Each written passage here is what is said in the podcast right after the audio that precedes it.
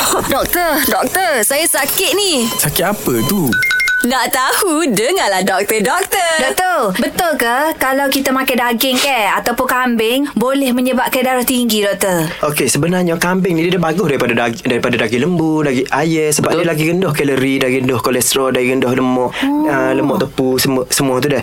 Tapi yang menyebabkan darah tinggi tu adalah secara penyediaan daging kambing tu lagu mana. Oh. Uh, sebab biasa daging kambing ni dia hamil sikit. Amin. Betul betul. Jadi orang letak garam, letak rempah. Garam dengan rempah tu yang menyebabkan tekanan darah jadi naik. Oh. Black pepper lah Ya. gitu dah. Pandai Ah, gitu. kalau bagus makan mentah-mentah gitu. Oh, jangan pakai betul. Mentok pula dah Masya pakai perut lah. Pelik lah. Separuh masak tak payah letak Ah. gapa-gapa rempah dalam tu dah. Ah, Gap- bubur pun sikit lah Ya, yeah, betul. doktor Bubur Ah. black pepper sikit Sikit-sikit Ah, saja. Sebab tu Mak Saleh Kalau dia geri-geri ke Mak Syahir Tidak geri pun kita hmm. ha, Nampak daging dia tu merah Kita tukar bubur kicap lah So oh. Oh, Mak Syah sebab tu saya kat kedai saya minta medium rare. Oh.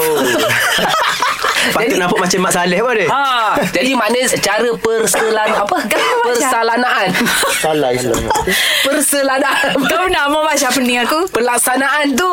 Pelaksanaan Yang lah. salah. Ah, ya, Oh, okey, per- okey. penyediaan dia, Penyediaan penyediaan. lah Oh maknanya Hmm, tak lagi payah sambil. duduk Perak pelik-pelik lah Ya. yeah. Dah doktor dah ha, Nak senang kita beli buat sendiri Betul, Mek. Jangan beli hot siap dah Mak Syah Ah, Alah. macam saya tengok Mek Zura itu Dia masak nasi Letak daging kambing Kambing Bagus Sodak mandi lime dia panggil Ah. Okey kau Ah. gitu Ah. Tapi tak ada rempah, tak ada gapa. Ada Dah lah rempah Kena bubur rempah Boleh sikit lagu tu tu. Nah, Boleh sebab Masya kurang Apa rempah, pun kalau Boleh kurang buat rempah, tak pening ada kau masalah. Alah.